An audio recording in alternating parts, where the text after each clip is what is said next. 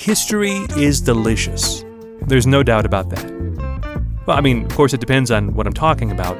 And by delicious, I mean that all history, everything that has led up to this moment, everything that you are, and everything that you know came about because of food.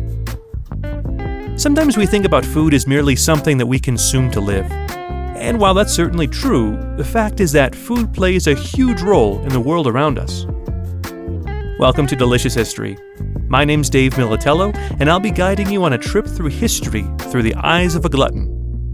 I'm originally from New York, but I've lived in three continents and have seen a wide variety of cultures and foods, and how those cultures were affected by those foods.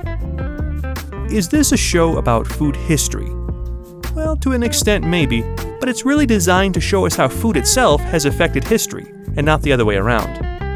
Everything from the mundane, such as how potatoes are directly responsible for the modern nation states of Europe, to the downright strange, like how an army of the world's greatest empire was slaughtered after eating rhododendron honey.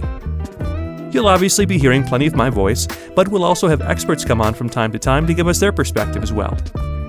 Do you have ideas for episodes or just want to give us feedback? I'd love to hear from you. Check out our website at davemilitello.com slash podcast.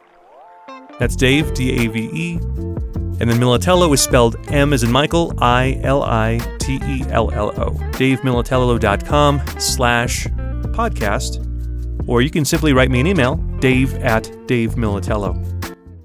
Check us out on Facebook and Instagram. We're at Delicious History Podcast. And for those of you who are super awesome and want to keep supporting this, there is a Patreon set up for this show, which you can support at just $5 a month. Come by every week and we'll be discussing topics all across the board that I'm sure you'll find both intriguing and educational. But either way, one thing's for sure you definitely won't be looking at your dinner plate the same way again.